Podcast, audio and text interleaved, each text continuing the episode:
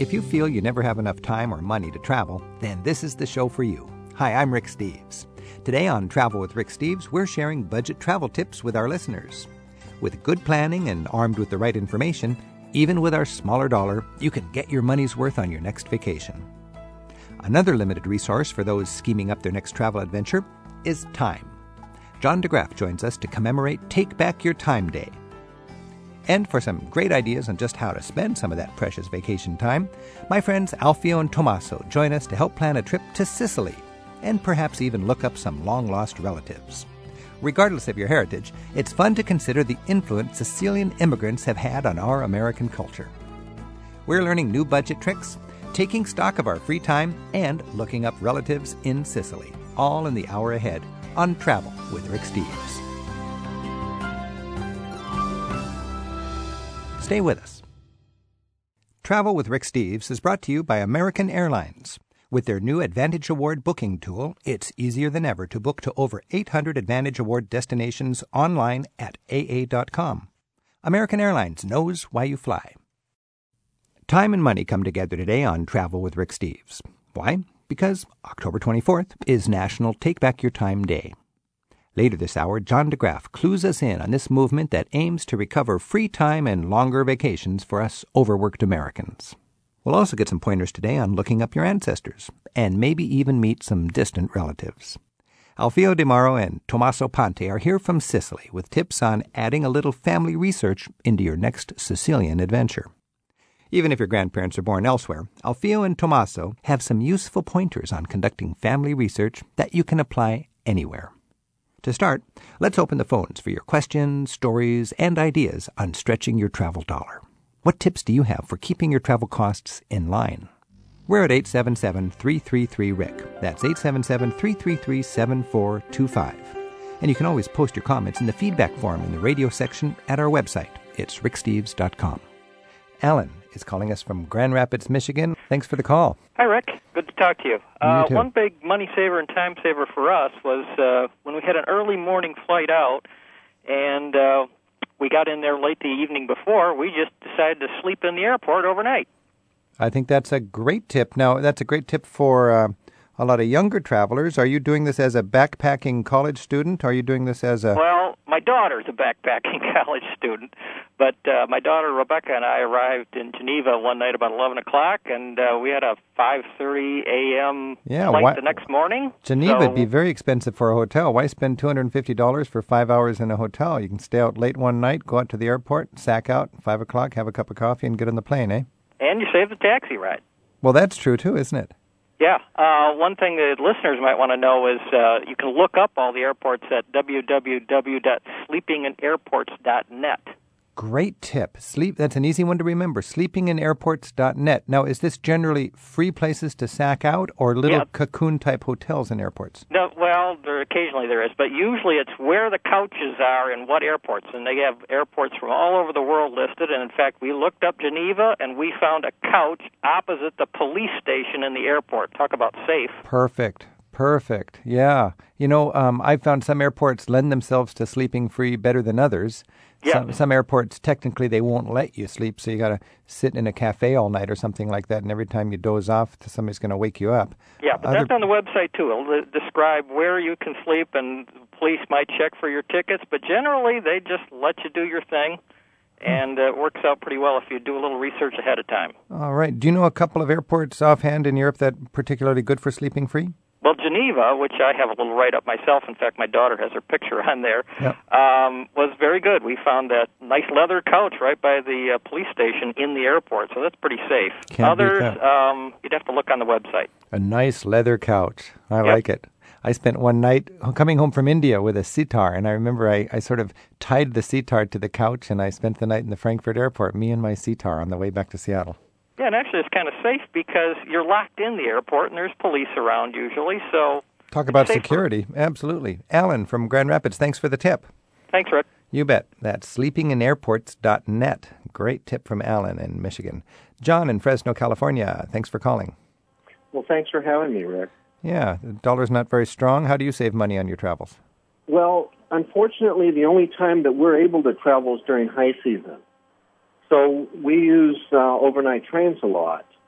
And we also try to maximize our time. In one of your guidebooks, you mentioned that different um, train stations do have lockers. And we um, were visiting Salzburg and decided to try to fit Vienna in before going to Venice. So early in the morning, we took a train out of Salzburg to Venice, and then we got to the train station and found that there were lockers. Uh, unfortunately, none were available. So, um, and there were also maybe 15 or 20 people just waiting like vultures, you know, to find a locker. So my wife and I decided to become creative and we thought since most the hotels we have stayed in have carried, um, or stored luggage that we walked across the street from the train station and asked the hotel if they would store our luggage. Of course, we offered them a, a fee to do so, and they were more than happy to oblige. Sure, they have a room with a lock and a man that's job is to, you know, run around these kind of errands and they make a few bucks. It makes sense. Right, and what it did is it freed up a good part of the day for us to visit Vienna and then uh, catch an overnight train to Venice. You know, it's a very clever idea in this day and age with comfortable trains and high expensive hotel, high cost of hotels and the low value of the dollar.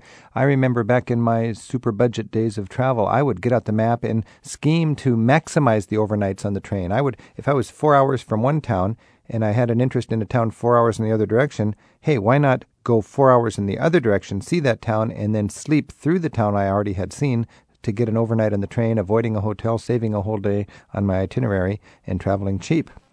Yeah, yeah. We, in fact, we've used overnight trains quite uh, extensively. It covers a lot of ground, and you're able to see what you want to see on a, on a limited time. Uh, yeah, time base. Now, do you normally pay for a couchette on the train, or do you sleep for free on the train? No, we actually, um, having read a lot of horror stories, we actually uh, get like a double compartment. Yeah, it's expensive, but it for us it it gives us peace of mind. And you're saving time as well as money. So when you get a double, you're paying about what you'd spend, I think, for a cheap hotel. But Correct. you're but you're avoiding uh, sitting on a train for most of a day, so you get another day of travel into your itinerary. Correct. Our first trip to Europe, we spent um, a lot of time in trains. And then in further studies the following year, we decided we we read your books a little bit more and, utilized the overnight trains. Yeah, I mean, budget, you know, vagabond students and so on can take it to an extreme. You got your Eurail pass, so you could spend, you know, every week, every every hour on on a train for the same cost.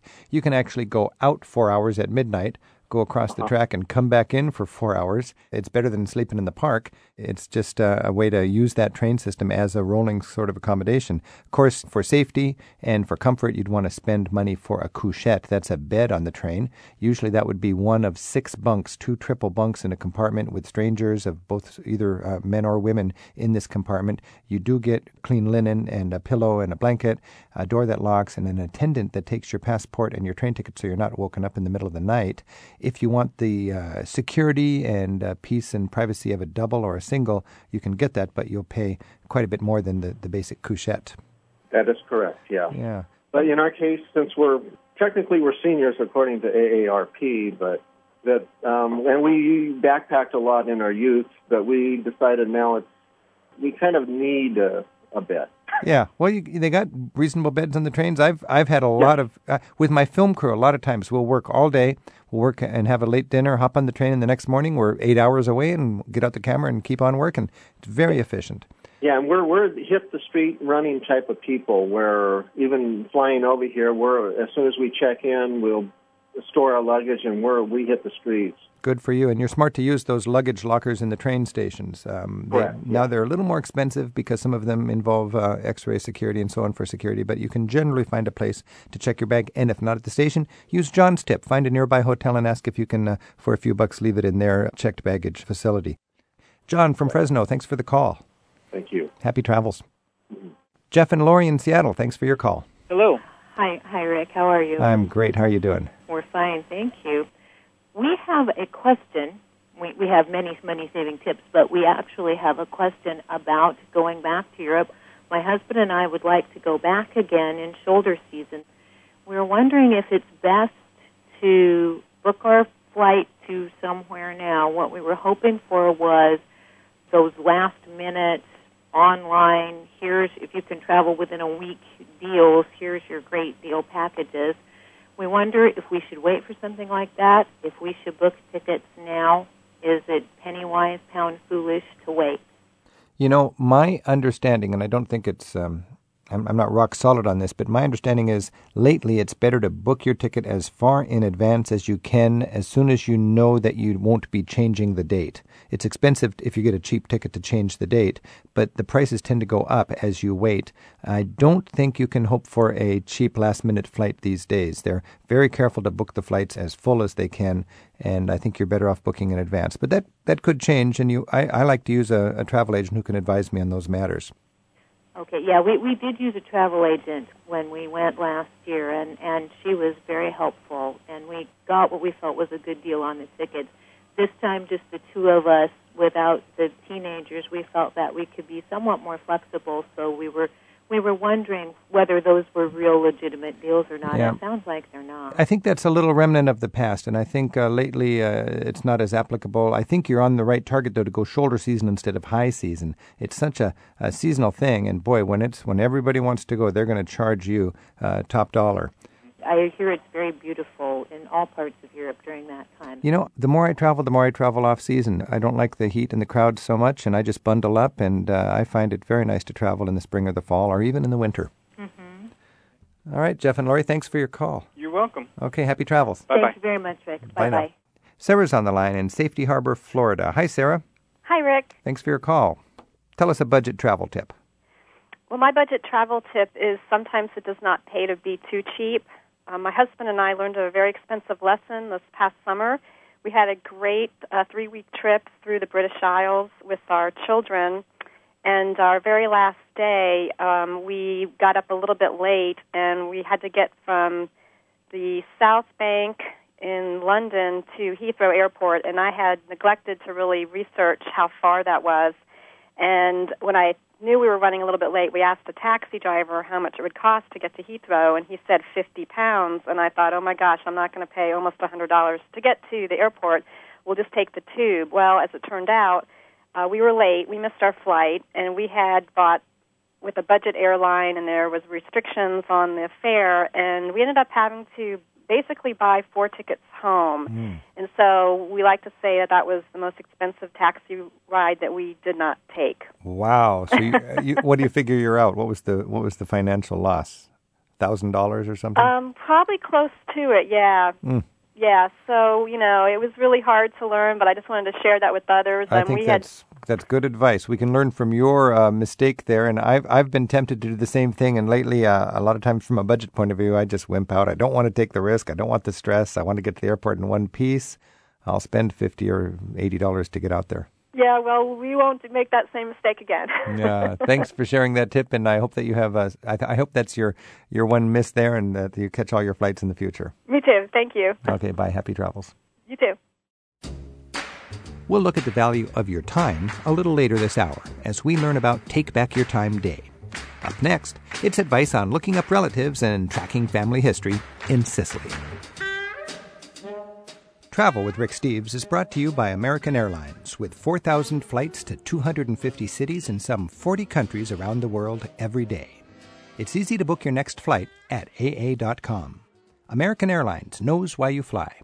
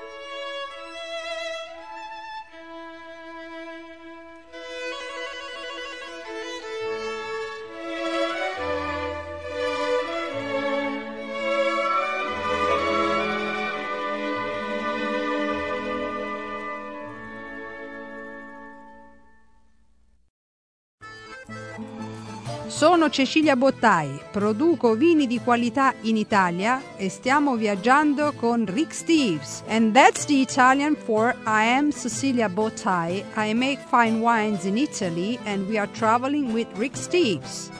Sono Cecilia Bottai, produco vini di qualità in Italia e stiamo viaggiando con Rick Steves. Grazie.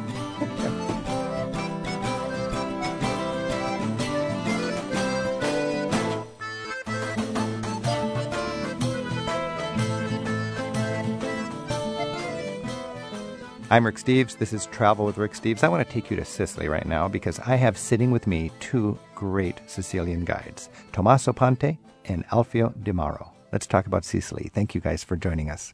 When we say Sicily, what is the Italian word for Sicily? Sicilia. Si- Sicilia. Sicilia. Sicilia. Now, when we talk about Sicily, a lot of Americans have Sicilian heritage. I mean, uh, how many people live in Sicily right now? Five million people. And uh, is there an estimate of how many Americans there are with Sicilian heritage? Kind of 18 million Sicilian Americans in U.S. So there's a, a lot of connection with Sicily, Yes. and now Sicily is welcoming tourists a little more comfortably, and I think more Americans are going back and considering a trip to the the, the homeland of their family. Yeah. Do some people go back? I'm, I'm sure some people go back to find their roots. Do some people, when they've lived their life, they have their retirement, do they actually move back to Sicily to finish their life? Uh, well, uh, this is very common, but uh, it could be up. I mean, we have, especially from Australia in that case, we have a lot of people from Australia who both, you know, a house and they are getting retired. The American just beginning, just starting. So most uh, Americans come back to trace their roots. Yes, to trace the roots. This is the most important thing. So when we go to trace the roots, you know, we use a lot of records because don't forget that we have a huge amount of records, especially in the churches. The church is the most important place where you can find your roots. What is an advice for an American wanting to find their roots on a trip to Sicily? Oh, How can they do this smartly? Okay, how can do this math is very easy. I mean, they at least should have a birth certificate or at least the date of birth of the person, you know, who is in the state. Then the area where he was born, and then he go directly to the church. Don't go to the commune, to the town hall, because, you know, you lose a lots of time. The best, yeah, the best place is, are in general the churches. The churches, you can go back uh, looking for your, you know, genealogy, Churches have these records then. uh, 17th century, 16th century. I mean, Three, four hundred years. They have the Yes, records. Who was living in this parish? Exactly, Yeah. exactly. And if I can give a suggestion, just don't give up if the first time it doesn't work well, if you don't find the church open or if if you didn't succeed. You should build also your journey in Sicily around that thing. So that can be a theme. of your Exactly. trip. And go with the flow. Don't be disappointed. Try more than one time. Knock and I'm sure doors. you will knock on the right door and somebody will be more than happy to help you. And Yes. with this theme and with this agenda, you're likely to have some pleasant, happy surprises of just making friends and having good travel experiences. Absolutely, yes. Yes. the priest will be your first friend, actually. because The priest would be your Yeah. first friend. I'm, I'm speaking with Tommaso Pante and Alfio Di Mauro. We're talking about looking for our roots and we're talking about Sicily. And Erica's on the line in Bellevue, Washington. Hi, Erica. Hi, Rick. I'm a big fan. Thanks for taking my call. Well, thank um, you. I am also one of those 18 million um, living in America. My great grandfather immigrated from Sicily, and I just wondered what sort of resources were available. It sounds like heading to the churches, looking for you know, baptism certificates, and that sort of thing sounds like the best way to go. Do, do you have to know what boat your family came over on, or does that matter? Or that doesn't really matter, I don't think. No. So you really no- need to know. Basically, Erica, it sounds like you just got to know the, the, the town and then go to the church. The so. surname, the town is enough, and then you get the birth certificate, the marriage certificate, the death certificate. I mean, it's all recorded. Sometimes, you know, in this big book uh, full of dust, so if you are allergic to dust, better you don't go there or you wear a mask because you know. But the priest will do this uh, great job. So the you priest is happy to do that. Eh? Yes, they are happy to do. It's for free. Actually, you don't have to pay nothing because this is a free, you know, free of charge uh, research. And they usually are very, very uh, friendly and available for you because uh, uh, we are having a lot of Americans coming back to Sicily, finding their true uh, roots. This is very, very important for us because uh, it means that the Americans are interested in Sicily. This is a great way, you know, to interact between each other. You a know, good excuse us. to get together, really. Yes. now, does the family name, I suppose it has a lot of meaning, It is. oftentimes. Alfio Di Mauro. What is Di Mauro? Di Mauro, eh, it means something from Mauro. Uh, I really don't know exactly. Is Mauro, is that Moorish or the wall, or what does that mean? Your- it your could be a, a, a Moorish um, word. You know, we have a lot of this thing in Sicily. Di Mauro, Di Marco. So you don't know really what your family No, i- mean- you know, means Di in, in, in Sicily and in Italy in general is like uh, uh, Mac something. Oh, D is like McDonald or something. exactly, Yeah. D. exactly. Or Von. uh, Of Von, exactly. And uh, In my Tommaso case, Pante yes. is your family name, Ponte? Pante, yes, P A N T E. This is my family name. I have uh, I have been fascinated always by my true, uh, you know, my roots. So I went back, back and back and back. I arrived to the 17th century. I discovered that my family emigrated from France in the 17th century. They were farmers, introduced in Sicily some particular things of, you know, grapes like the Chardonnay. So they were part of the first emigrating from France directly to Sicily, and they, you know, so I'm in Sicily since the 17th century. You traced your family back to the 1600s, and what was your best tool for finding this information? The church? Did you? yeah, the church. I went to the church. like the only to way to go. You go to the priest and uh, they have yes, that at the last, information. at the past two generations, I used the, the traces that I had in the town hall in the in the city hall. Erica, it sounds like it's a pretty simple answer. Go to the village of your ancestry and talk to the priest. Sounds great. I'll plan on that. Good luck. Thank you and I'm much. sure that while you will be there and then you will taste some food, I'm sure you will recognize something that you're still eating right now because your family was doing that. And that thing comes from Sicily. Thanks a lot, Erica. Happy travels. Thank you. You too. Teresa in Missouri City, Texas. Thanks for your call. Hi, Rick. Thank you very much. Isn't this fun thinking about going to Sicily and looking for family roots? I am so excited. My brother had gone to Sicily last year and just was wondering why in the world I had never been to Sicily on my other trips to Italy. So I am just so excited to be going. Well, if I was Sicilian, I'd get over there right away. I'm not, and I enjoy it even so. But if you're Sicilian, you have a huge advantage, I think, because you can go to the little village. Well, And come on. Just feel free to join us. I'll, I'll just make up a name, a good Sicilian Come name. on. Just put a vowel on it and let's go. You're part of my family. Oh, good. I Uh, do have a question, though. I wanted to know how forthcoming the priests are um, in maybe connecting you to your family if, you know, like your surname, um, if maybe they have parishioners still there with your same surname. How free are they to, like, connect you up actually with them? is there a, a is a privacy concern, or they want to? Right. No, I mean, um, I made personally what I did. I made research from some American. They give me a sort of permission, written permission. I went on their behalf to the priest. It was not a problem for him. So no, no, they don't have any concern about so the priest will not protect local No, people from ab- the American that's no, coming the in. Absolutely priest will be so happy Yes. to do that. that Yes, no, no, no privacy. I don't You know, no, no, no. Teresa, I mean, like, obviously, I'm not saying your last name on the radio because in America we're a little more careful about that, but I think that's uh, probably kind of silly in Sicily. Americans are so welcome in Sicily. Yes. So it's a very, uh, it's just one big festival down there, it Yes. sounds Is like. there a difference in whether you look for someone, say, in um, Palermo or Cefalù versus maybe a smaller community like Castelvetrano? Castelvetrano. Well, mm, in this case, I suggest you to stay in Cefalù or Palermo instead of uh, of Castelvetrano.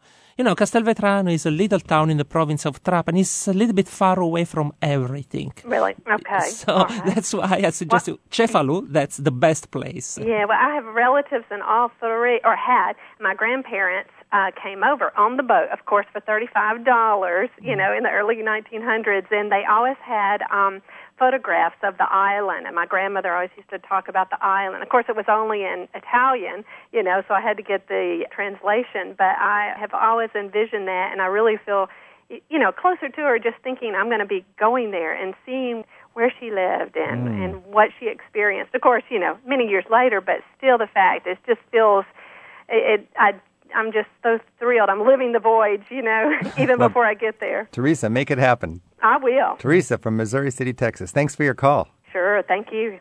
I'm Rick Steves. This is Travel with Rick Steves. I'm joined by two Sicilian friends and fellow tour guides, Tommaso Pante and Alfio Di Mauro. We're talking about Sicily. Our phone number, 877-333-7425. Or you can email us anytime at radio at ricksteves.com.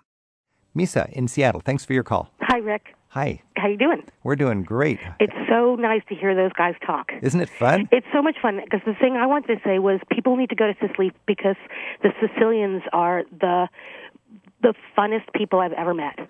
and I've been all over Ireland. I speak Italian, so I'm really lucky because I could really talk to people. And I was there right before the last election, and everybody wanted to talk politics with me. Even people I met for like two minutes over buying a gelato wanted to really, really ask me questions, not just tell me. Yeah. I think people can hear from how these guys talk about life, how passionate Oh, yeah. Sicilians are. And they're paying attention to American politics too, from their perspective. Absolutely, and they have opinions in ways that we don't have opinions on other people's politics because we don't know about them. Yeah, and I remember going up to the volcano in a jeep, and the, the driver of the jeep was dying to talk politics, but there, there's a politeness, so they're not going to broach that. But as soon as I let it be known that I'd, I'm comfortable talking politics, bam, we had ourselves a, a great conversation. Alfio, Tommaso, any ideas on talking politics? Well, politics is a great issue in Sicily. Don't forget that we have a different government from the rest of Italy. Hmm? The rest of Italy, we have the left parties on the government. In Sicily, we have the right party. So, first of all, big differences between Sicily and the rest of Italy politics is, uh, you know, when we talk about politics, when we think about politics, we think always about the dirty thing, about, you know, mafiosos and so on. But uh, the attitude now is changing, especially the new generation. They don't want to be more active in politics. They do, they, so they want to participate in a very active way to the construction, to the building of the new Sicily. Don't forget that Sicily has changed in this past 20 years very much. Don't forget that Sicily was a very poor island. Now it's a rich island, I would say. Mm. it's not a poor island. And this was thanks also to the politics changed the attitude of the Sicilian these last past decades. Also, there's a huge immigration factor of the Sicilians coming to the United States. Uh, yes. Because historically, poor parts of countries would leave the country from Norway or Sweden or Ireland or, or Italy. So the Sicilians went to the United States. Exactly. So you have a big connection with America. Yes. yes. May I say something about this? Sicily, you have the image of Sicily because of people that left Sicily at the beginning of the century. And that is very true. Especially, there was a big, huge earthquake on 1908. 80,000 people in Messina only died. Wow. So that was the beginning of the, can I say, bulk migration? Bulk migration. Towards North America and South America as well. We are right now 5 millions in Sicily. At that time, the population was much lower, and 1 million or 1.5 million Sicilians left. Right now in US there are 18 million Sicilian Americans. So this is almost like Ireland with more of your people yes. in America really than and do many of these people when they are ready to retire do some people go back to the old yes. country back to Sicily? Yes, they come back and they usually come back to find their roots. This is amazing because you know you come Sicilian third, fourth generation find their roots, find their traces. So you go to the churches, you find the baptized certificate, the marriage certificate. This is very exciting for them because when you find even one certificate, you can go back, back, back in the records that you can get to the 17th century. And the Americans, especially the Americans, they get amazed. Oh, mamma mia, this is really something that I never heard before. So it's really fun, you know, when you go back, back, back to the, you know, generation. And yes, we have a lot of American Sicilian, we are coming back. Sometimes you know what they come for? To claim the properties. Because they remember that uh, probably their grandfather, grandmother, they had a house, they abandoned the house, but they cannot claim the properties because we have a law in Italy. After 20 years that you don't claim the properties or you don't pay the taxes, you lose them. So they, when they arrive there, they get a little bit disappointed because, oh, that house was mine, but it's not mine anymore.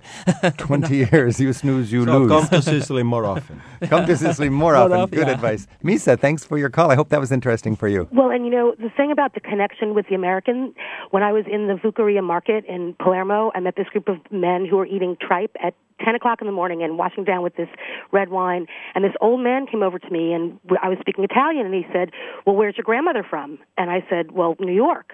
And he said, no, no, no, before New York. Yeah. And I said, no, no, no, I, I'm not from here. And he, because I'm Jewish, but he was so wanting me to be Sicilian that I that was my most welcoming moment. He just was so like he's like, look at you, you're you're little like Sicilian, and you talk with your hands, and I'm like, well, that's the Sicilian in all New Yorkers because New York was totally shaped by this huge amount of Sicilians who were there, Yes, and yes. many of the characteristics that we think are New Yorkers.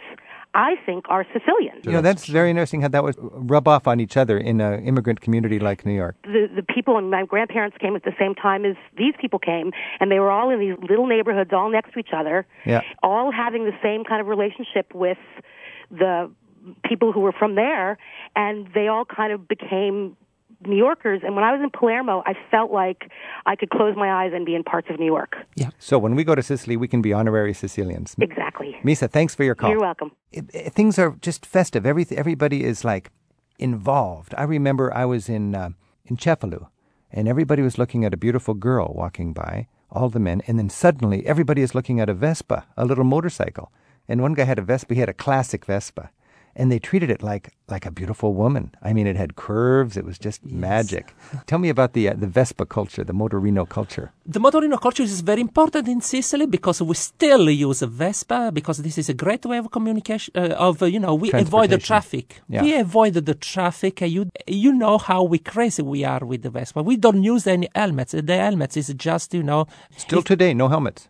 Generally, I mean, Generally, because in yes, Europe, with the European Union, the big thing was you must wear helmets. Yes, and when I was there, the Sicilian said, "Well, maybe the rest of Europe, but here we have good-looking hair, and it's going to blow in the wind." Exactly, exactly. So we don't use any helmets. Helmets is something you know optional that we could have or we couldn't have. So mm and most of the people they don't have it because otherwise you know It's uh, like uh, it's like showing off again. It's the jewelry, it's the big watches, it's the hair in the wind, it's the great yes. classic Vespa, it's the big wedding. Yes, and we use a lot of Vespa, lots, of you know, motorcycle because uh, I told you, uh, traffic jam, especially in the big cities, Palermo, Catania, Messina, is really crazy. So this is the main reason why I still use, you know, the Vespa. But also in the small villages, this is very popular because it's uh, the way, you know, to get from a point to another. And uh, yeah. It is very good in Sicily to go around with uh, a motorcycle or a motorbike because, first of all, you have good weather almost sure. all year Yeah. round. You don't deal a lot with uh, a lot of raining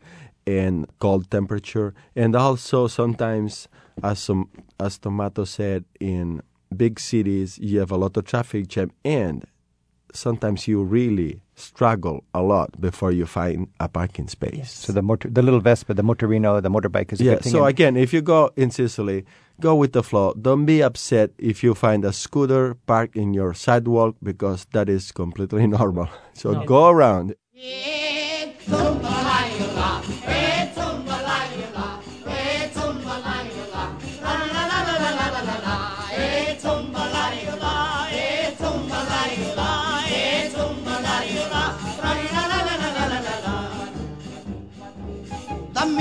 Dammi sto labbro inzuccarato Volivo, livo, là Se musoli ne potemo amare Volivo, livo, là Volevo dire che spiantato Volivo, livo, là Poi mamma ci sente fortunare There's more with Alfio and Tommaso and your calls up ahead. Plus, we'll explore how we might carve out a little more free time in our lives with John de Graaf. It's all still ahead on Travel with Rick Steves. Whether your granny came from Palermo, Portugal, or Poland, there's useful tips in store for researching your family tree on Travel with Rick Steves. Boy, you know, when you go to Sicily, you find that people are more decorated, weddings are bigger, pastries are sweeter. Like, it's life in the extreme. What is it? I mean, compare a wedding in Sicily compared to maybe uh, up in Milano. Yes, uh, okay. A wedding in Milano could be very simple. Only sing- 50 people could be in a wedding. Uh, they don't pay attention how they dress. They don't pay attention about the food. No, this is exactly the opposite in Sicily. This is the main topic. I mean, this is the event of the day, a wedding. okay, so we well dress. At least we must be 300 in this big wedding. We spend almost one day seated at the table, eating, eating, and above all, we must show our jewelry, our rings, our big watch with lots of brilliant or diamonds, and so on. So it's a sort of parade that we have in a wedding. It's, oh, look at that. It's also a place of gossip because, you know, the gossip is, oh, look at that girl. She's wonderful. She's, uh, she's modeling, you know, and, uh, and then it's a place of gossips. I mean, wedding is a very important event. So we could spend a fortune for a wedding. Sometimes, you know, they get uh, money from the bank, 20,000 euros for the wedding. Of course, they expect also for a nice present because the present in a wedding Ah, the is, presents are bigger and the party is bigger. of course, You go because into debt going uh, having Yes. a wedding. It's You a know, it is all a matter of pride, I think. Weddings in Sicily can be also a little bit uh, less huge than that one of th- that Tommaso just described, but they are certainly different than the weddings that you see in the rest of Italy. Probably it, the wedding is not the event of the day; is the event of the life. Event of the lifetime. The event of Yeah. the life. But for the village is the event of the day. For the whole village, everybody yes. is there. I, I like this notion that in, in Sicily, life is a parade. And that also fits in with the passeggiata, the time when everybody is out walking. Bella figura. What is that? Passeggiata, well, passeggiata is the event of the night usually. Explain. what is it, first of all? it's a stroll. Everybody's out strolling. It's a strolling. It's like cruising in America without cars. Yeah. Everybody is out making the scene. Yes, Old making- people, young people.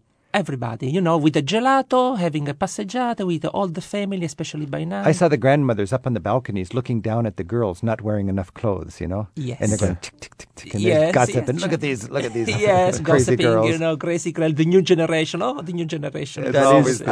unacceptable. yes, yes, Yes. definitely. No, the passeggiata is really important for us. The most important meal for us is lunch time. So for dinner, after dinner, usually it's a very light dinner. We go after dinner for our stroll, our passeggiata. We spend, you know, uh, three hours, four hours uh, having our gelato. At midnight we go back at home, and then the next day we are ready for Three work. hours, night after night. Yes, yes. I mean, especially in the summertime. In the you know, summertime, you in get out and take a, a, a stroll. Is this just for young people? No, no, no. Everybody, me, young people or even elder, you know, they go for the passeggiata. And this is a very important moment also of interaction because this is a moment where you meet the friend. Uh, so you take a coffee, I mean, you get a coffee with a friend. So it's a great moment of interaction. Tell me about the single, um, you know, boys looking for girls, girls looking for boys. How does this work on the passeggiata? Well, you know, in the passeggiata usually depends how big is the city. If it's a small village, everybody is going to be there in the main street or in the piazza. That is something that we really enjoy in Italy or especially in Sicily, the culture of the piazza. Everybody's going to be there, and in general, the boys are on the sides of the street or, or the piazza, and the girls are kind of showing themselves with the new clothing, with the new shoes, and they go back and forth Yeah. uh, in this uh, main street or in this piazza, showing themselves how It's a sort good of a looking fishing games from the boys. I'm fishing. Let me see what kind of girl I get tonight. And how does a boy? So, so a boy is standing there, and the girls are walking back and forth, and a boy sees a girl he wants to uh, to go fishing Uh, for. you know, it's a eye contact. Eye contact. It's eye contact. It's just a, pl- a, a game of eyes. And do the who's in control? The girls or the boys? Oh well. Of this is course, always the girls. yes, I agree with you in this case.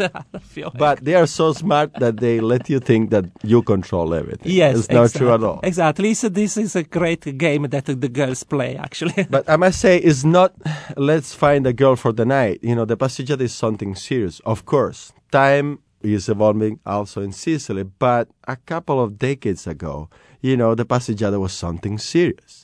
You Right. probably would have found your wife there, Yes. not just Not your a- mate for the night. yeah. Yes. You know, because also the, the the family of the girl would have been there watching you, if not Ah. escorting the girl. You know, so it is something that has a kind of a tradition. Of course, now time is changing and the new generation they don't pay attention anymore. I mean, if they like uh, a man or a woman, they don't pay attention. No. But in this in a the small past. villages, this is Still, still, a big deal. Still. So a fun thing for a tourist to do is to uh, be out at that hour. What time is the passeggiata normally? After dinner, but dinner in summer in Sicily is going to be a kind of late Uh, so nine o'clock after nine After o'clock. nine, nine to eleven or something. Yes, like this. nine to eleven. And this is exactly the Very time. nice. This has got me all filled with ideas for my next trip to Sicily. I've been talking with Tommaso Pante and Alfio Di Mauro, friends and tour guides from Sicily. Thank you both very much for sharing about your beautiful island. Thank Thank you. you. Thank you, Ray. Ciao.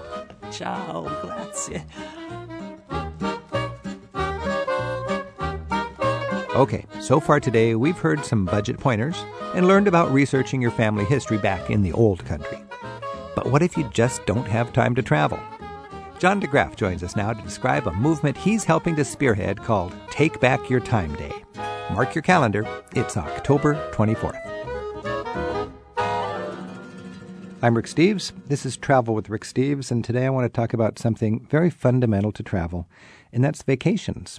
And I'm joined by John de Graaf, and John's an independent producer for public television, uh, quite well known for his special called Affluenza, an analysis of how affluence can actually be kind of a flu when it comes to our quality of life. John is following that up by being the national coordinator for a movement called Take Back Your Time.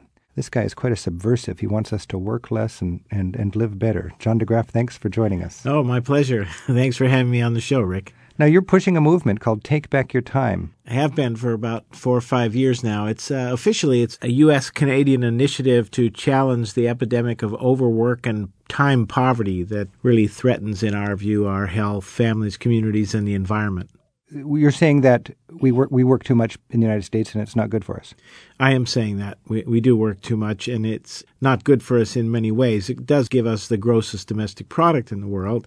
Did you say grossest? Uh, yeah, in that sense. Well, we have a very but- gross domestic product. I hadn't thought about it But in, in order to get that, we have to sacrifice, I think, many other values that we hold dear. Predominantly things like health and family life, and, and overwork really does cause stresses on so many other elements of life. well, let's talk about that. How does overwork hurt my health? Well, one of the things we find is that Americans are just a whole lot less healthy than people who work less, particularly the uh, Europeans. We Americans spend nearly twice as much on health care per year as any other industrial country, and yet we have the worst outcomes. By comparison, for instance, even to the Brits, Americans are twice as likely to suffer chronic illnesses. We die younger. Even rich Americans are no healthier than poor Brits. And part of the, what the studies show is that a lot of this has to do with the stress we have from, from not having time for taking care of our health, for exercising, for socializing. And, and we know that socializing with friends and family has a huge positive impact on health. So you're saying that working long hours like we do, we take a hit in just our social well-being? We take a hit in our social well being and our health. And Studies also- show we have less friends than That's right. Uh, we are now the loneliest people really on the planet. Uh, some studies show that the average American now has only two close friends outside their immediate family, and that 25% of Americans claim to have no friends at all. But we have more money. We do. So I won't deny that. we have more money. We It's- do. It's the economy, stupid. It's the stupid economy. well, we ask the question, what's the economy for anyway? If you answer that question that the economy is just to have the grossest domestic product or the highest Dow Jones or the highest number of millionaires or billionaires, then uh, in fact we win as Americans. But if the economy is about what we say the greatest good for the greatest number over the long run, that is a high quality of life that's with fairness so that it's spread out uh, to everybody and that's sustainable in terms of both the environment and, and our fiscal health over the long run, then we're not doing very well at all. okay, but what you're saying is considered uh, quite subversive, I would think, to captains of industry and corporate directors and boards and so on. I plead guilty. I think subversive can be a very positive thing when it comes to turning around something that isn't in our, our best interests as a people. And I think when we, we compare ourselves, and you, I think, have a chance to see a lot of this in your travels to Europe and to other places, when we really compare ourselves to quality of life in, in other places, and we look at the numbers, and the UN does mm-hmm. exquisite statistics on all of this stuff. If we compare almost any quality of life statistic from health to family life to crime, and we look at how the United States has done over the past 30 years or so, we see that we've declined relative to other industrial countries in virtually every area of quality of life. And I would maintain that a big part of that is because we have been aiming for using all of our gains in productivity to have more stuff, to produce more we're obsessed with producing and consuming at the expense of these other quality of life values. So our productivity is up. Well, our annual productivity is up. But we could take more stuff or we could take more free time. Yeah. And we choose more stuff. When we look at productivity per hour, there are several European countries that actually produce more per hour than we do. Actually, the highest of all being the French, surprisingly. But when it comes to productivity for the whole year, then we, we Americans lead the pack because we simply work so much.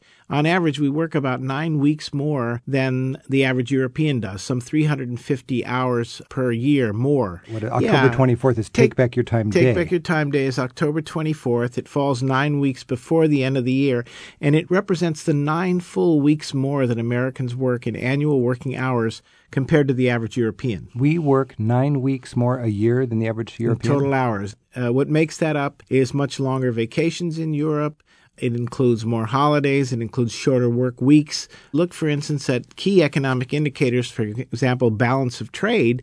The United States is just doing much more poorly. Most of the European countries have positive trade balances. We don't. If you look at output per worker hour, many of these European countries are doing better than we are. Okay, so if you take the gross national product and you divide it by people, we would be producing more. Right. But if you divide it by hours worked, yeah. Then what? Then we would not be producing more. But the question is, what do you want to do with these increases in productivity? Well, that gets back to who yeah. owns the motors in our society. The, the media, the stock market, all of the pressures are to work more and produce more oh, yeah. because people who own that then make more.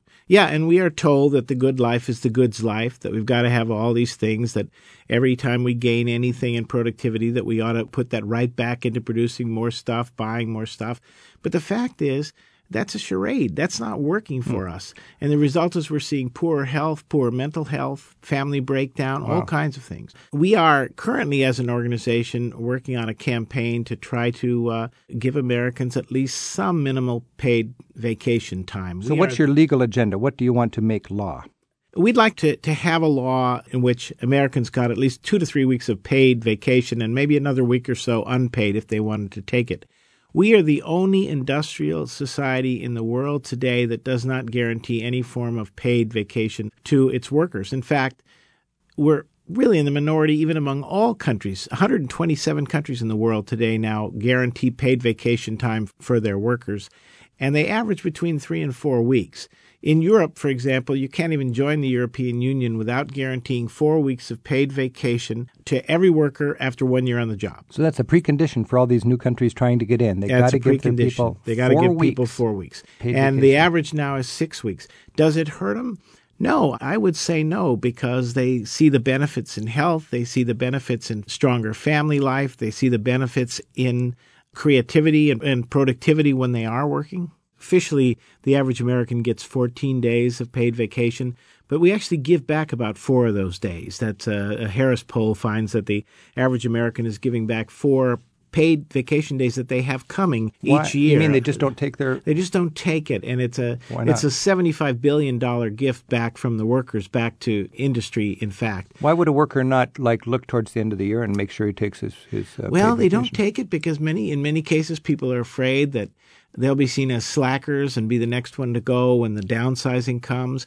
Other people say, I, I simply can't keep up. My company doesn't do any kind of cross training or any of the kind of things that are taken for granted in Europe. And I just can't keep up. When I come back, there'll be 800 emails in my mailbox, and I just I can't do it. And increasingly, people are taking their work with them on vacation. Mm-hmm. But even more importantly, 25% of the American workforce actually gets no paid vacation and 37% of women earning under $40,000 a year get no paid vacation. A recent study by the Conference Board, which represents big corporations, the think tank, they looked at vacations last year and found that 40% of the American workforce did not even take off one week block. So you're even saying vacation, paid vacation as a concept is diminishing. It's diminishing. We are getting we're getting less of it, and particularly the idea of taking week or two week long blocks, those family vacations and things that I certainly remember as a kid, and that are important for our families for bonding. Uh, families today taking about one third fewer vacations than they were in 1970 as families, for example. So you're saying a block of time is more blo- important a block than a of time is there. essential for health. Doctors say that you know got to have a week or so at least before it starts having a positive impact on your heart. You can't just have this mini vacation here and the mini vacation here. It takes time in our society even just to de-stress a little bit. I'm Rick Steves. We're talking with John de Graaf. He is the national coordinator for Take Back Your Time. Now, it seems to me you could make the case that vacation is never really paid. It's just that the salary is lowered and spread out over the year. So, what's the case for forcing workers to take a vacation and not just paying them more per week and letting them take time off without pay? Well, if people really let people take time off without pay, the, the argument might make some sense, but very few companies are doing that, and very few people really have that choice. Yes, you're, you're right in saying that ultimately what you're doing is you're just lowering the pay and spreading it out over the year. So, you know, you're not getting necessarily more. But but the point is that we need to think as a country about turning this culture around a little bit and understanding that it's worth it to us, to our health, to our families, to have this time, even if it means a little bit less in the paycheck. That this is essential. Like you said, what's the economy for after yeah. all? And this would be a minimum. We think a minimum standard is needed. That then people can be also begin to know that they're going to get it, that it's going to be there, that they can have it uh, not always have the encouragement not to take it because, after all, I just maxed out the credit card, so I should work overtime and do this. I mean, these are these are the kind of things, and, and they're why we really need a law in this country. Now, the trend these days is not greater vacation, but downsizing, so you have fewer employees doing more of the job. Isn't that the case? Right, and that makes it harder for people to take vacations and enjoy the vacations. And we're just seeing the results in so many ways, particularly with kids. We have an epidemic that's been now called nature deficit disorder among children. Hmm. That children today are spending 50% less unstructured time outdoors than they were a generation ago. And certainly in the natural world and just not getting out, families just don't have that time to go out and go on a camping trip and take their kids. And yet that is so essential. And we find later on children remember that as some of the most important things in their lives and in their bonding with their families. Where should we go for information? What should we do? Well, our website is www.timeday.org. People can also look to books like Work to Live, uh, Joe Robinson's book, really terrific look at vacations in America as an endangered species. And at your website, it does say how we can be active if we want to uh, actually become activists for longer vacations. Hey, thank you very much. I've been talking with John de Graaf. He's spearheading a subversive move in the United States called Take Back Your Time. Let's hear it for longer vacations. Thanks, John. Thank you, Rick.